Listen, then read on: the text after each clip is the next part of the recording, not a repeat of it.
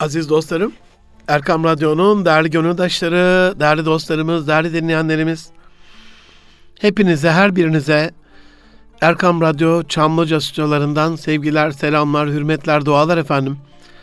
Erkam Radyo'da Münir Arıkanlı Nitelik İnsan programındayız. iki bin on sekizin kırk sekizinci haftasında sizlere dinleme sanatıyla alakalı bazı önemli bilgiler vereceğim. Aziz dostlarım, on sekiz yıldan beri bu konuda mücadele eden bir kardeşinizim. Özellikle anaokulundan itibaren çocuklarımıza dinleme dersi verilmesiyle alakalı, ilk, orta ve lisede çocuklarımıza dinleme dersi verilmesiyle alakalı, hatta üniversitelerde dinleme ana bilim dalı başkanlığı kurulmasıyla alakalı on sekiz yıldan beri mücadele eden bir kardeşinizim. Geçen hafta çok sevindirici bir olay oldu. Sayın Milli Eğitim Bakanımız Ziya Selçuk Beyefendi okuma, yazma, konuşma ve dinleme ile alakalı bu dört beceride Türkçe sınavlar yapmak üzere bir çalışma başlatacağını söyledi. Yani çocuklarımız, e, şimdi bakın bunlar e, bilgi yüklemeden çok farklı şeyler. E, Türkiye Cumhuriyeti'nde on sekiz yıldan beri verdiğim bu mücadelede ilk defa kendimi bu kadar heyecanlı, e, bu kadar böyle ümit var, bu kadar enerjik hissettim yani. Dolayısıyla da hemen bu şeyi duyar duymaz size bununla alakalı bir program yapmayı uygun gördüm. Dinleme sanatı e, inşallah yakında e, yayınlanacak. Yeni kitabımın da adı, eşim Sema Hatun'la beraber yazmaya gayret ettiğimiz, e, Türkçedeki bildiğim kadarıyla ilk telif eser olacak. Yurt dışında çok böyle dinlemeyle ilgili eserler var. E, dinlemenin bir sanat olduğunu, bir öğrenme aracı olduğunu, bir iletişim aracı olduğunu, bir sevgi ve saygı bağı olduğunu onlar bizden çok daha iyi biliyor. Ama bizde nedense bu konuyla alakalı biraz ihmal edilmiş bir şeydi. O açıdan hani işte hep hepimiz böyle anne baba olarak, ebeveynler olarak, eğitimciler olarak yakınıyoruz ya, işte çocuklarımız yarış atımız, sürekli bilgisayar gibi yükleme yükleme yapılıyor, bilgi veriliyor. İlk defa eğitim camiamızda okumayla ilgili, yazmayla ilgili, konuşmayla ilgili, dinlemeyle ilgili. Yani ilk defa çocuklarımızın kişisel yetkinlikleriyle alakalı e, bir şey ölçülecek. Bununla alakalı sınavlar yapılacak ve sonrasında e, bu yetkinlikler ölçüleceğine göre e, bazı bilgiler de verilecektir. Tespit edilen hatalar karşısında, eksiklikler karşısında, e, güçlü ve zayıf yönlerimizle ilgili bazı bilgiler, bazı önemli bilgiler de verilecektir. Dolayısıyla çok çok ümit varım gelecekle alakalı. En azından geçen haftadakinden ya da bu olayı duyduğumdan bir saat öncekine nazaran şu anda çok daha büyük bir iştiyak ve enerji e, hali yaşıyorum. E, lütfen o açıdan sesimdeki heyecanı mazur görün can dostlarım. Demek ki e, verilen e, gayretli çabalar, böyle pes etmeden yapılan mücadeleler bir şekilde bir yerlerde neşrünema buluyor, aksi seda buluyor. Yapılan hiçbir şey boşa gitmiyor. İyilik yap, denize at, balık bilmese Halik bilir diyen bir kültürden de geliyoruz. O açıdan hani illa bu benim dememden dolayı olmamıştır. Böyle bir iddiam da yok zaten, ama birilerinin de bunu düşünmüş olmasından, dinlemenin de bir ölçüm aracı olarak, kişisel yetkinlik olarak gündeme gelmesinden, bununla alakalı bir sınavın planlanmasından e, ve özellikle de Sayın Bakanımızın ifade ettiği şekliyle e, ölçemediğimiz süreçleri iyileştiremeyiz. Dolayısıyla bu dört beceriyi birlikte ölçeceğiz ve değerlendireceğiz ve sonrasında da mevcut bir bununla alakalı program geliştireceğiz diyorsa, bu gerçekten çocuklarımızın geleceği adına e, çok çok muhteşem bir şeydir. Sizlerden e, bir dostunuz olarak, yani üzerinizde hakkı değil ama hatırı olan bir kardeşiniz olarak istirham ediyorum. Bu konuyla alakalı e, Sayın Bakanımızı sosyal medyadan e, lütfen destekleyin efendim. Tebrik edin, mesajlar gönderin, telefonlar açın, mailler gönderin, ama bu konuyla alakalı sizin de yavrularınıza, dolayısıyla geleceğinize bu olayın ne kadar büyük katkı edeceğinin sizin de lütfen bu, bu şekliyle e, farkına varmanızı istirham ediyorum can dostlarım. Aziz dostlarım, dinleme kalpten sonra biliyorsunuz ilk yaratılan organ kulaklarımız. Kalbimizden sonra ilk kulaklarımızı, yani dinleme aracımızı Görme aracı olan gözümüzden önce yaratan Rabbimize şükürler olsun ki bize insan insana anlaşabilmemiz için sesleri ve o sesleri duymak için kulakları ve o kulakların rot balans ayarı olan beyanı ve belagatı ve hitabı, ve hitabeti verdi. Beyanı anlayamasaydık, belagata sahip olmasaydık, hitabet yapamasaydık ne yapacaktık öyle? Taşlaşmış kalpler gibi birbirine bakan kayalıklarda ya da ormanlarda birbirine bakan ağaçlar gibi kala kalacaktık. Evet, üzüm üzüme baka baka kararır ya da sararır e, ya da bozarır, her neyse, ama onu da gelir biri dalından koparır yani. Atıl bir vaziyette kalacaktık, aktif olamayacaktık yani. Bişnev, yani dinle diye başlayan Mesnevi'nin müellifi gönül eri Mevlana Celaleddin Rumi'ye selam olsun. Asırlar öncesinden tespit etmiş o büyük eserinin ilk kelimesi, ilk kelamı Bişnev, dinle. İlk orta lise ve üniversitede on altı yılımız birilerini dinlemekle geçiyor. on altı yıl. Şimdi e, anne babaları ben çok iyi biliyorum. Bir eğitimci olarak, bir koç olarak. E, anne babalar çocuklarının okula ulaşmasının merakında ve heyecanındalar. Buradan tabii servisçilerimiz alınmasınlar ama hani yürüyerek gidenler, anne babalarının götürdükleri ve servislerle gidenler. Anne babalar hem kendileri çocukları okula ulaştırmakla alakalı büyük bir gayret içindeler, hem de servislere bu konuda çok büyük dikkat ve özen gösteriyorlar. Ee, servis şoförünün kılığı, kıyafeti, nezaketi, zarafeti, eğitimi, servis aracının kalitesi, güzelliği, hoşluğu, içerideki ahlak, edep, değil mi? Bütün bunlar umrumuzda. Yani ne yapıyoruz? Çocuğumuzu alıyoruz. Şöyle düşünün. Aziz dostlarım, can dostlarım, lütfen şöyle düşünün. Bir ünlü bir hatip kürsüde konuşuyor ve götürüyorsunuz. Siz de bir basın e, muhabirisiniz. Siz de kayıt cihazını götürüyorsunuz. Çok güzel bir şekilde, intizamlı bir şekilde tam da hatibin önüne koyuyorsunuz. Ama açmayı ihmal ediyorsunuz, açmıyorsunuz, unutuyorsunuz ya da bilerek kasten açmıyorsunuz. Ya da daha kötüsü, nasıl açılacağını bilmiyorsunuz. Ne oldu şimdi? Geldiğinizde gazetenize, derginize, televizyonunuza kaydedemediğiniz için sadece duyduğunuz, dinlediğiniz kadarıyla, aklınızda kaldığı kadarıyla bir şeyler olacak, değil mi? O zaman bu size kürsüdeki hatibin gidip böyle kürsüsüne o mikrofonu açmadan, o kayıt cihazını açmadan oraya bırakmak nasıl taaccüp ettiyseniz, bundan yadırgadıysanız, bunu kabul etmediyseniz, çocuklarınızı da bir kayıt cihazı olarak okullara göndermeyi yiğitlik sanmayın lütfen. Çocuklarınızı da bir kayıt cihazı olarak sınıflara göndermeyi, öğretmenlerin kürsüsünün yanı başında hizaya dizmeyi, hizaya geçirmeyi bir yiğitlik saymayın lütfen. Asıl ondan sonra başlıyor iş. Ve bu bana yıllardır çok ters geldiği için ne olursunuz kurbanınız olayım diye yalvar yakar. Bir taraftan Milli Eğitim, bir taraftan yok. on sekiz yılım böyle geçti benim. Sosyal medya bir taraftan, sürekli söylüyorum, bunlarla alakalı programlar yapıyorum. Basında bunu gündeme getiriyorum. Ama destekçim çok az. Çocuklarımıza nasıl etkili dinleyeceklerini, daha kaliteli dinleyebileceklerini, bunun bir adım gerisinde dinlemeyle alakalı melekelerinin ne durumda olduklarını, alıcılarının, kaydedicilerinin açık ve kapalı olup olmadığını tespit etmemiz gerekiyor. Bunu yapmadık. Peki kendi kulaklarımızın rot balanslarını yaptırdık mı? Bunu da yapmadık. Peki biz dinlemenin ne olduğunu biliyor muyuz? Daha iyi bir dinlemenin bize neler kazandırabileceğinin farkında mıyız aziz dostlarım? Ulu sözü dinlemeyen uluya kalır, ulu sözü dinleyen hiç yolda mı kalır demiş atalarımız. Atalarımız ulu sözü dinlemek, büyükleri dinlemek, onların tecrübelerine bedelsiz ulaşma hakkıdır demiş.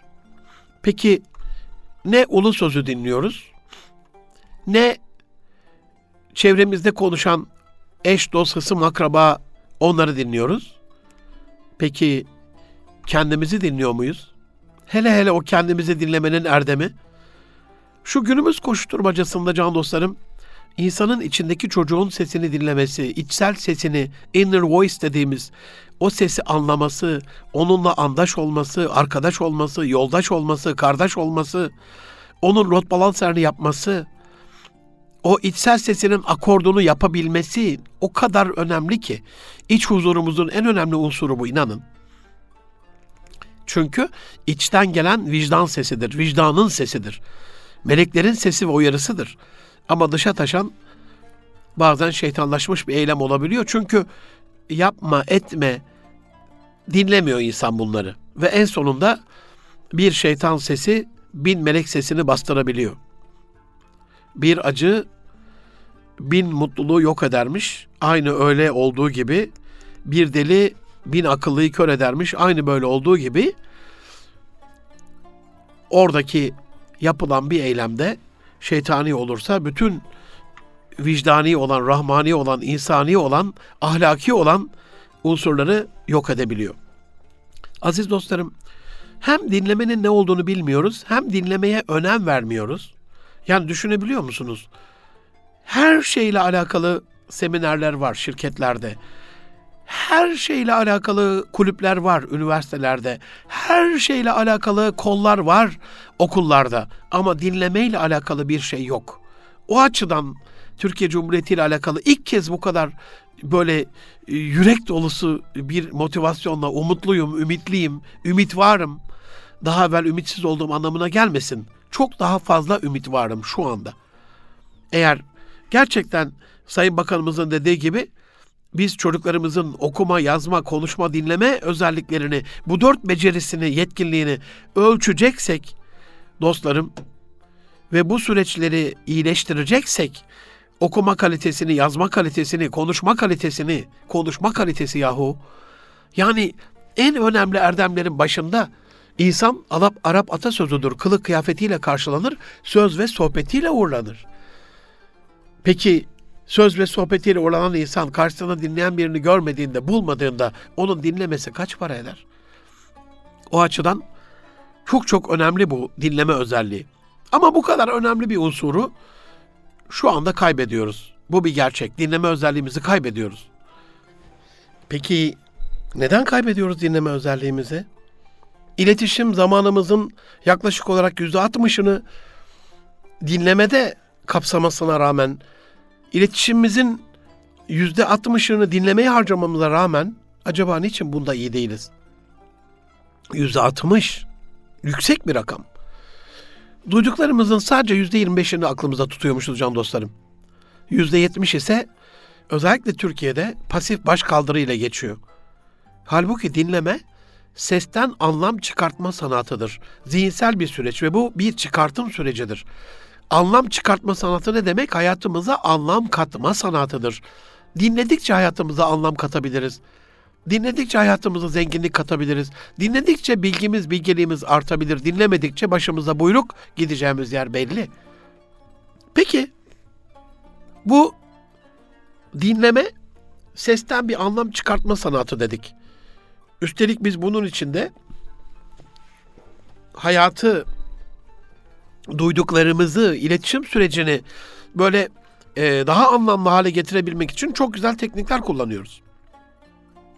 Mesela bu tekniklerden bir tanesi kalabalıkta gürültü içerisinde bir örüntü tanıma. Hani nasıl anlatayım? Gündüz mesela farlarımız niçin açık can dostlarım?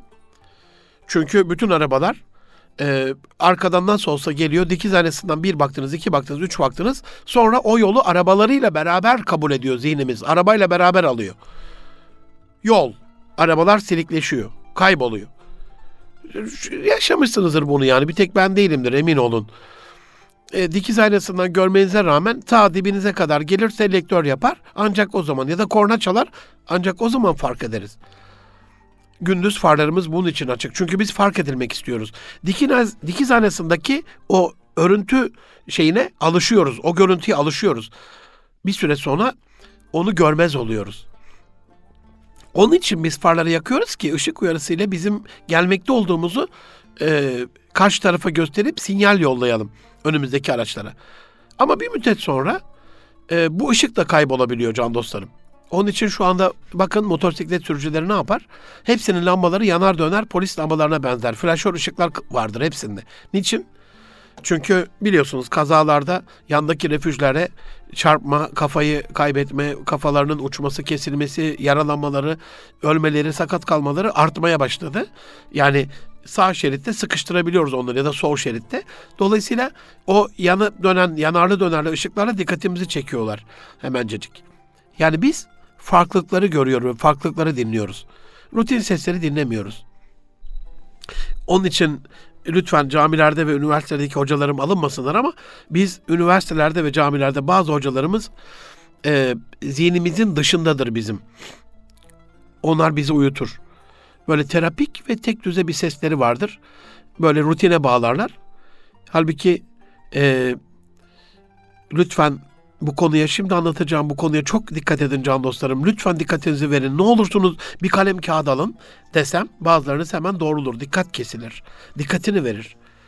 Dolayısıyla biz gürültüyü işaretten ve özellikle adımızdan ayırmak için belli örüntüleri tanıyarak, onları fark ederek onların içerisinde algılıyoruz.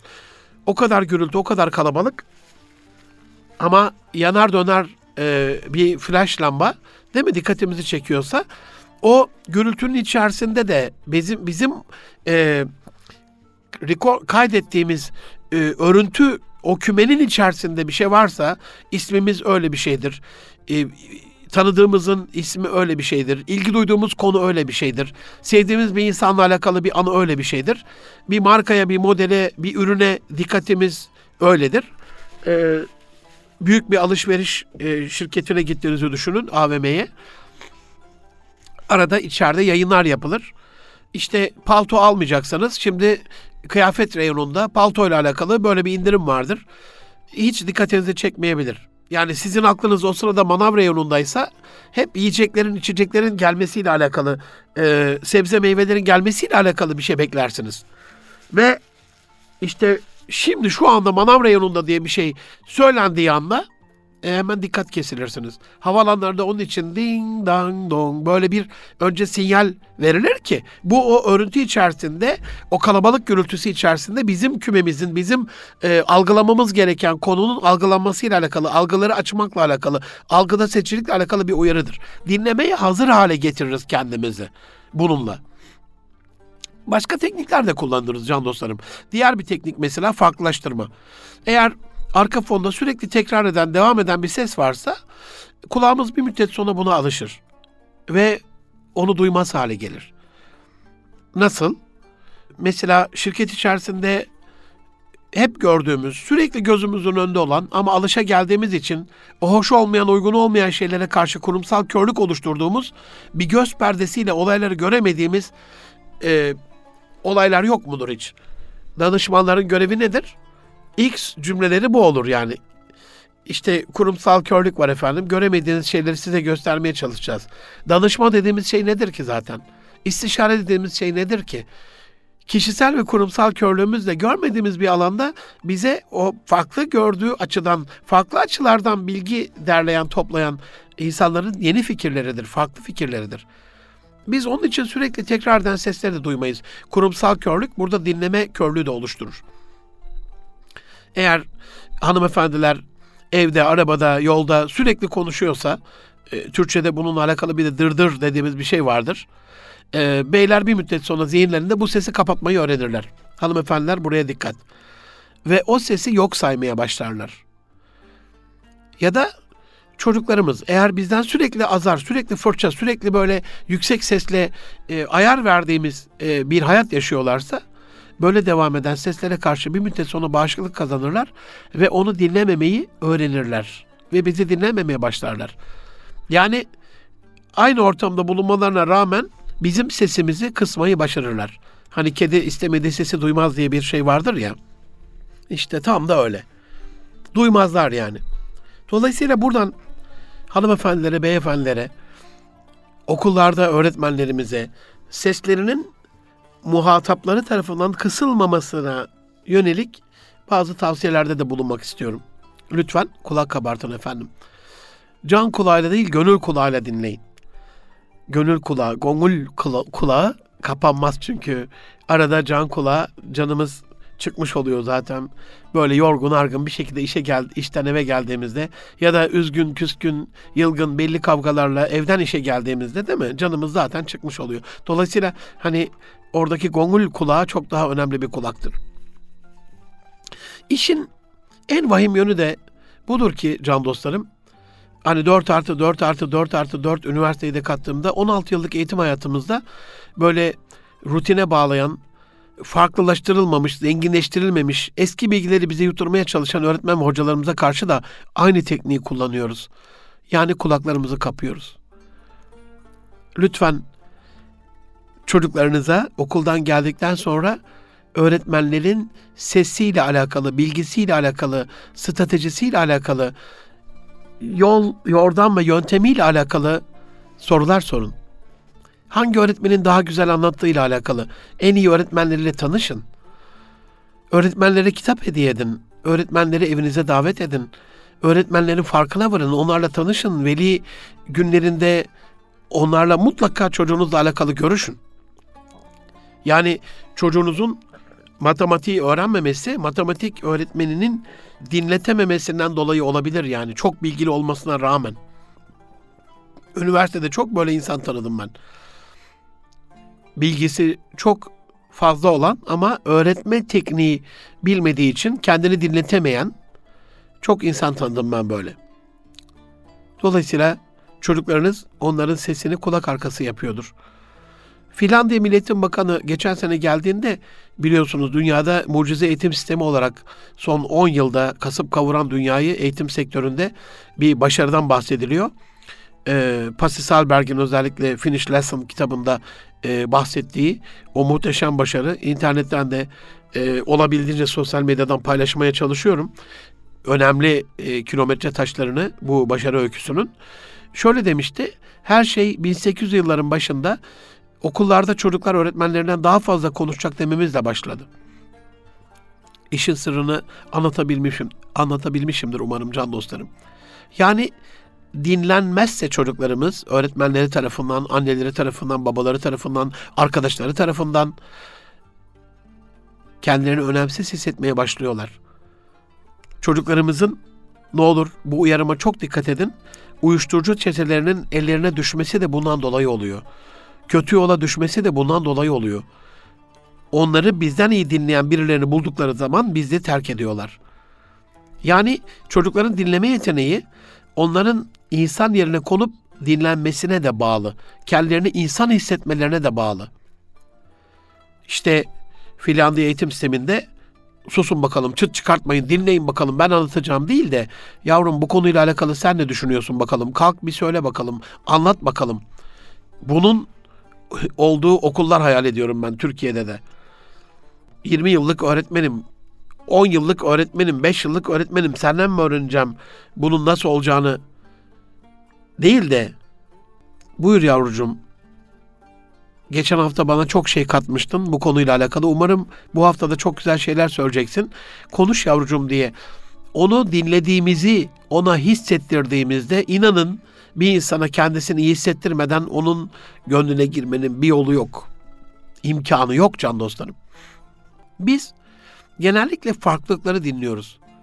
Aynı şekilde kalan sesleri önemsemiyoruz. Onları o kümeleme az evvel e, anlattığım örüntü tekniğinde aynı silik küme içerisinde tutuyoruz onları. Örüntü tanıma diye anlatmıştım ya size. Kalabalıklar içerisinde bir kalabalık, bir farklılık oluşturmuyor.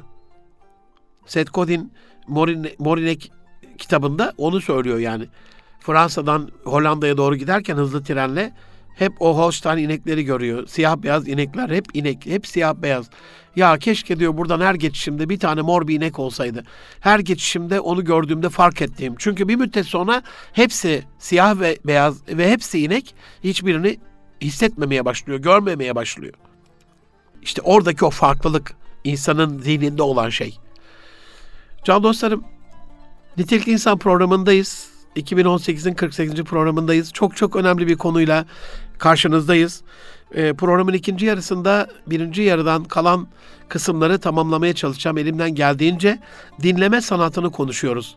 İnanın insan hayatında hayat kalitesini bu kadar etkileyen ikinci bir kelimenin, kelamın e, farkında değilim. Dinleme kalitesi. Çocuklarımızın bununla alakalı ve eşlerimizin ve şirkette çalışanlarımızın bilgi sahibi olmadığını, dinlemeye çok önem verilmediğini, bununla alakalı bir disiplin oluşturulmadığını anlatmıştım. Ama Milli Eğitim Bakanımız Ziya Selçuk Beyefendi'nin de çocuklarımızın bu okuma, yazma, konuşma, dinleme yetkinliklerini ölçme ve bunu iyileştirme ile alakalı beyanını da çok çok önemsediğimi ve bu programı da onun bu beyanından sonra hazırladığımı size ifade etmiştim. O açıdan eğer biz hayat kalitemizi, bu dinleme kalitemize, yeteneğimize borçluysak can dostlarım, hem aile hem eğitim alanında bilgiyi merak artırıcı bir yenilik ve sıra dışılıkla sunmamız gerekiyor ki dinlesinler. Hani dinlemek mi, dinletmek mi? E, dinletebilmek de çok önemli herhalde. İyi hatipler bunu bildikleri için e, seslerinin frekanslarını böyle e, boğuk bir şeyden çıkartırlar. E, uyutucu bir rutinden çıkartırlar. Biraz daha onlar ses dalgalarını böyle gongul telini titretecek bir hale getirirler aziz dostlarım. Üstelik e, konuşana karşı dinleyenlerin böyle bir koruma kalkanı örüp içine kendilerini hapsettikleri, onların sesini duymamaya başladıkları, duyma körlüğüne kavuştukları bir dönem sadece hatibin konuşmasıyla, ses frekansıyla alakalı değil.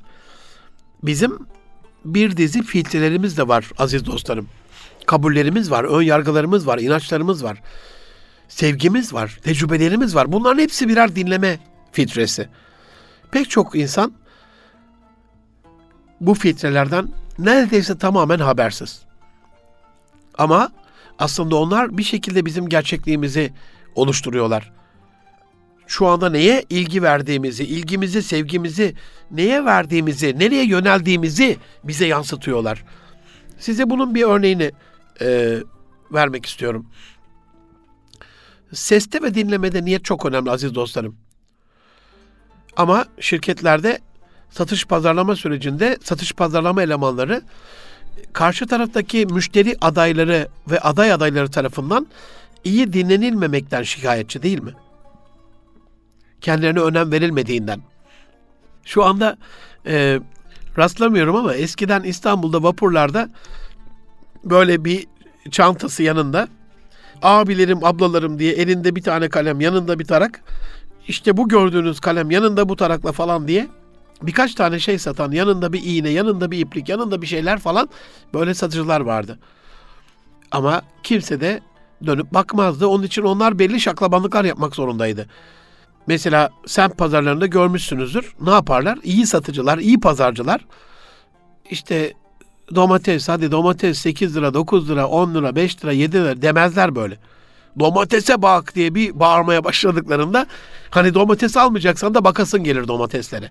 Bir şey söylerler, bir şey yaparlar, bir eylemde bulunurlar, bir, bir etkileşim oluştururlar. O açıdan hani dinlemek evet çok önemli ama dinletmek de önemli demiştim ya. İşte satış pazarlamacılar dinlenmemekten şikayetçi, politikacılar, kalabalıklar onları dinlemiyor, ondan şikayetçi, eşler eşleri tarafından dinlenilmemekten şikayetçi, anne baba çocuklar kendilerini dinlemiyor, ondan şikayetçi. Hep dinleme ile alakalı hayatımızda bir kör nokta var, bilmiyorum farkında mısınız? Yani dinlenmemekten şikayetçiyiz ya da en büyük derdimiz dinlenmeme. Aslında çözüm çok basit. Bundan muzdaripsek, şikayetçiysek insan gönlünü kazanmanın en keskin yolu insanca dinlemek demek ki. Çünkü ses bir niyet elçimiz aziz dostlarım. Gönül frekansımızı karşı gönle ileten bir gönül elçisi, bir gönül köprüsü sesimiz. Amerika'da bir deney yapılmış. Bir yaşında çocuklara, henüz daha konuşamayan çocuklara bir dizi oyuncak bebek gösterilmiş. Ama çocuklar bu bebekleri aldığında, onlara dokunduğunda bazı sesler çıkartıyor bebekler, oyuncak bebekler. Çocuklar bir müddet o bebeklerin içerisinde oynamışlar, işte dokunmuşlar onlara. Daha sonra bu çocuklara o bebekler tek tek gösterilmiş. Çocuklar bir önceki deneyimlerinde kötü ve yüksek frekanslı ses çıkartan bebeklere uzanmamışlar. Daha ılımlı, uyumlu, güzel sesler çıkartan bebeklere yüklenmişler. Onlara uzanmışlar. Yani bir yaşındaki bebekler bile sesi iyi olan oyuncağı seçmiş can dostlarım. Daha konuşmayı bilmeyen bebeklerimiz sesi daha iyi olan oyuncağı seçmiş. Çünkü kendimizi daha iyi hissetmemizi sağlar bir konuşma. Ses terapisi diyoruz değil mi işte? Ama ya dinleyen yoksa? Onu uygun bir şekilde karşı gönle, yani kulaktan kalbe yollamazsak iyi karşılanmaz ve gönülde de uzun süre ağırlanmaz, uzun süre orada kalmaz, unutulmaz bir eser veya bilgi olmaz. Yeni evlilere bakıyorum ben. Cicim aylarında muhteşem bir dinleme yetisine sahipler. Niçin? Çünkü birbirlerini çok seviyorlar. Çünkü birbirlerine çok değer veriyorlar.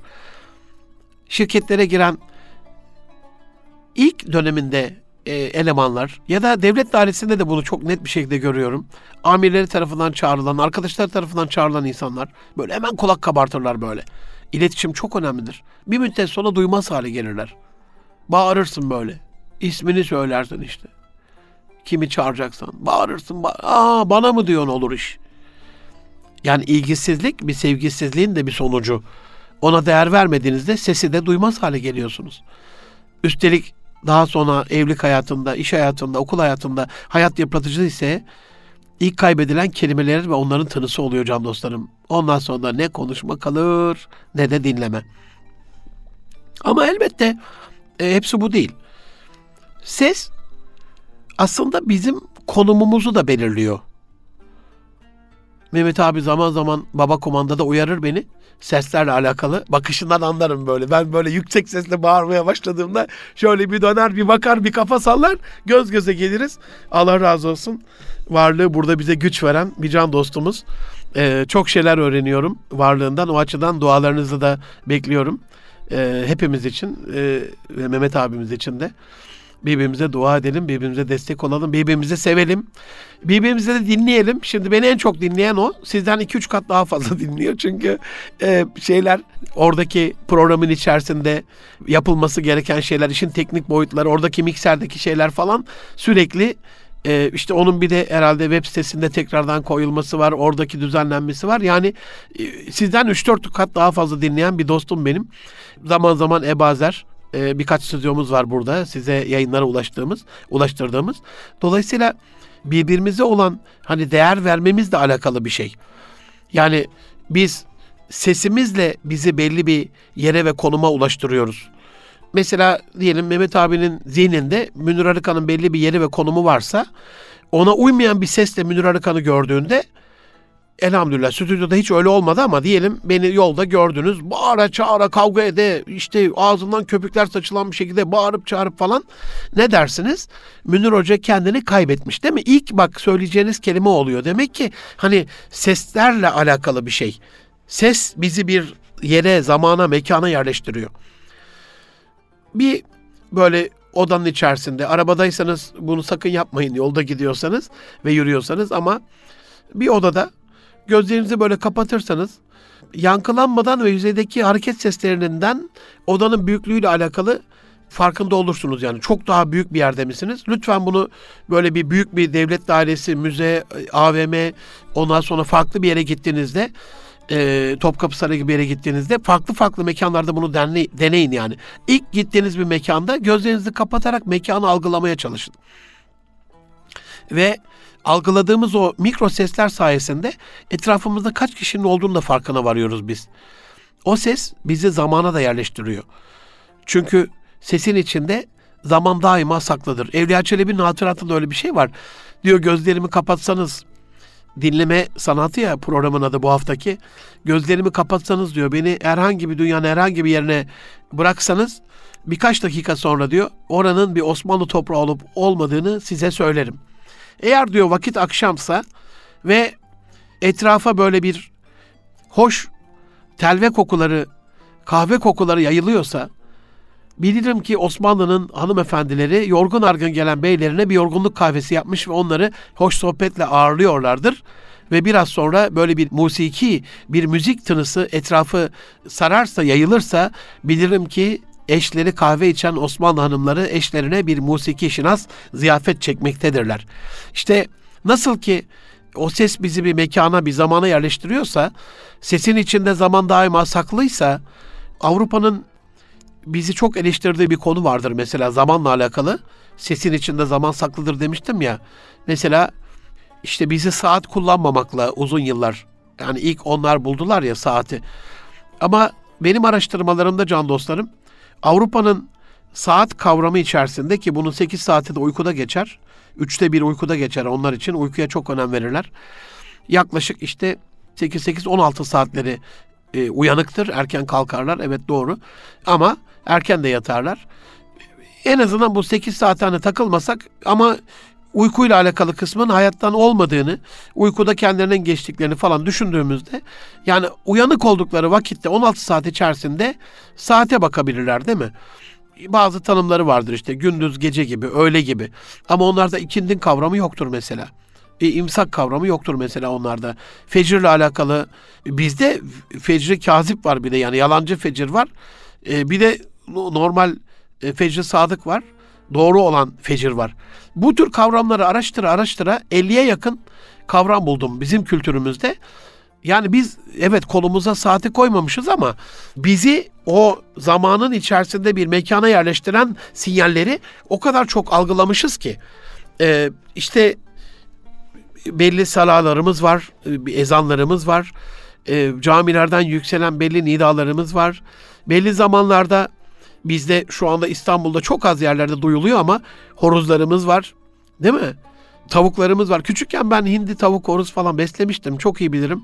Yani horozların sabahın ilk erken bu seher vaktinde ötmesiyle başlayan bir uyandırma servisi olduğunu düşünüyorum ben. Saate gerek yok yani. Gerçekten hani şehrin kalabalığı altında ezilmeyen bölgelerde, doğayla iç içe bölgelerde horozların o görevi çok iyi yaptığını biliyorum.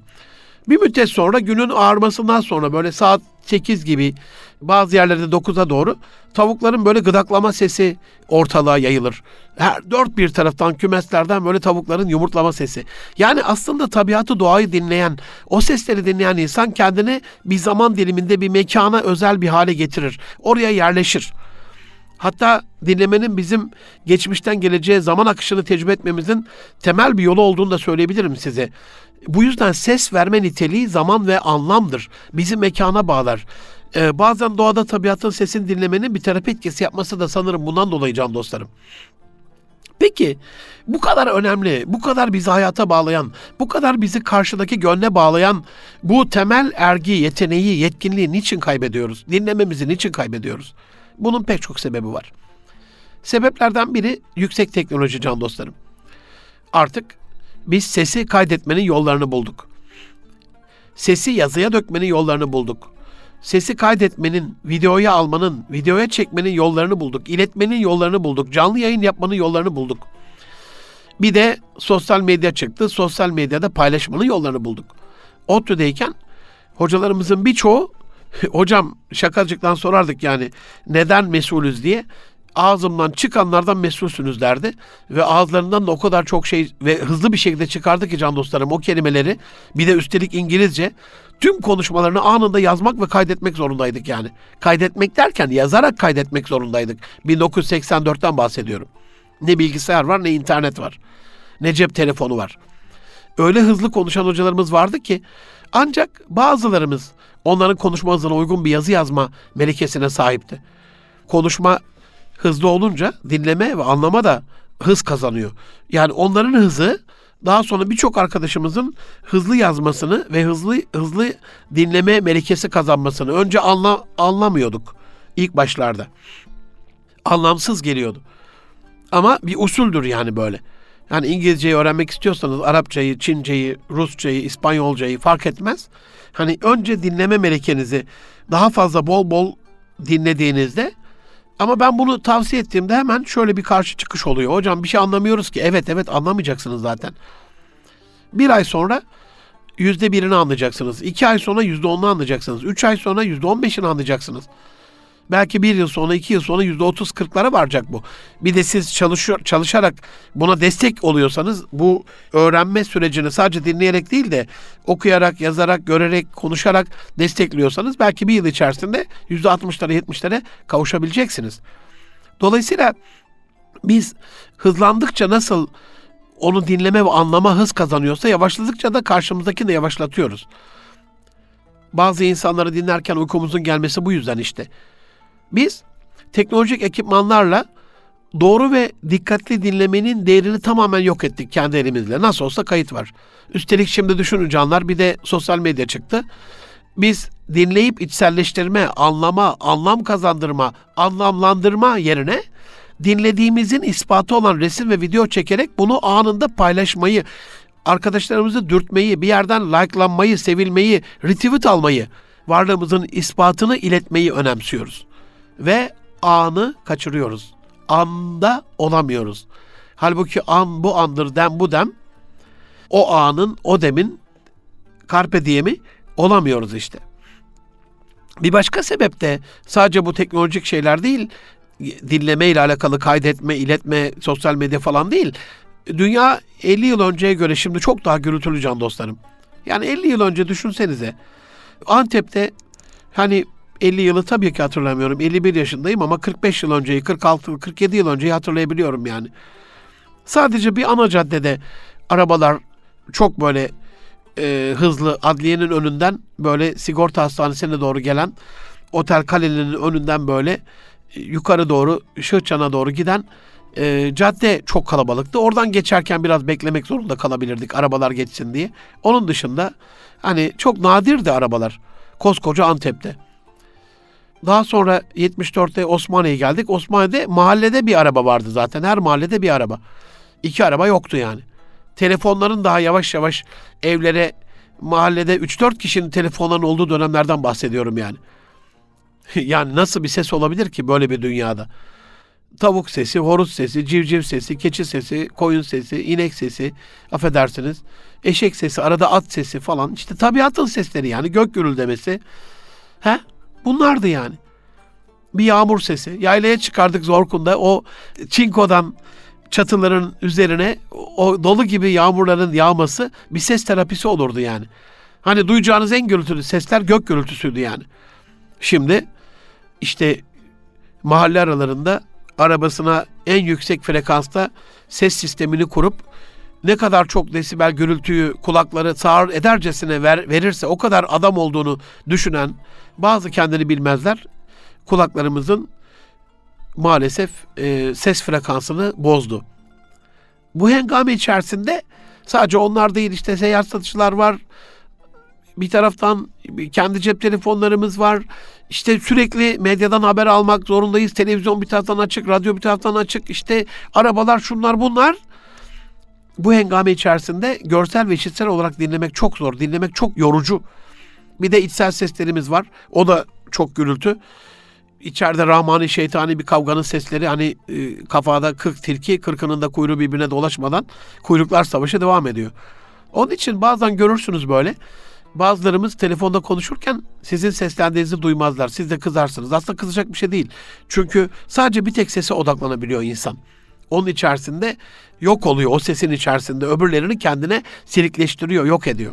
Aziz dostlarım, çok önemli bir unsur. Gelecek hafta buradan devam edeceğim ama sabrımızın da bitmiş olması. Sabrımızı da bitiriyoruz, yitiriyoruz. Gelecek hafta inşallah buradan devam edelim. Dinleme ile alakalı bazı özel teknikler de arz etmeye çalışacağım. Dinleme de o öyle görülüyor ki iki ya da üç haftamızı alacak. Çok önemli bu melekeyi size arz etmeye devam edeceğim. Bu vesileyle bir daha hatırlatmak istiyorum. Lütfen ama lütfen Sayın Milli Eğitim Bakanımızı dün açıkladığı çocuklarımızın bu okuma, yazma, konuşma ve dinleme e, yeteneklerinin ölçme ve bu süreçleri iyileştirme ile alakalı projesini destekle alakalı, ona tebrikle alakalı tebriklerinizi, iletişime geçmenizi ihmal etmeyin. Gelecek hafta görüşünceye kadar her şey gönlünüzce olsun dostlarım. Allah'a emanet olun. Hoşça kalın.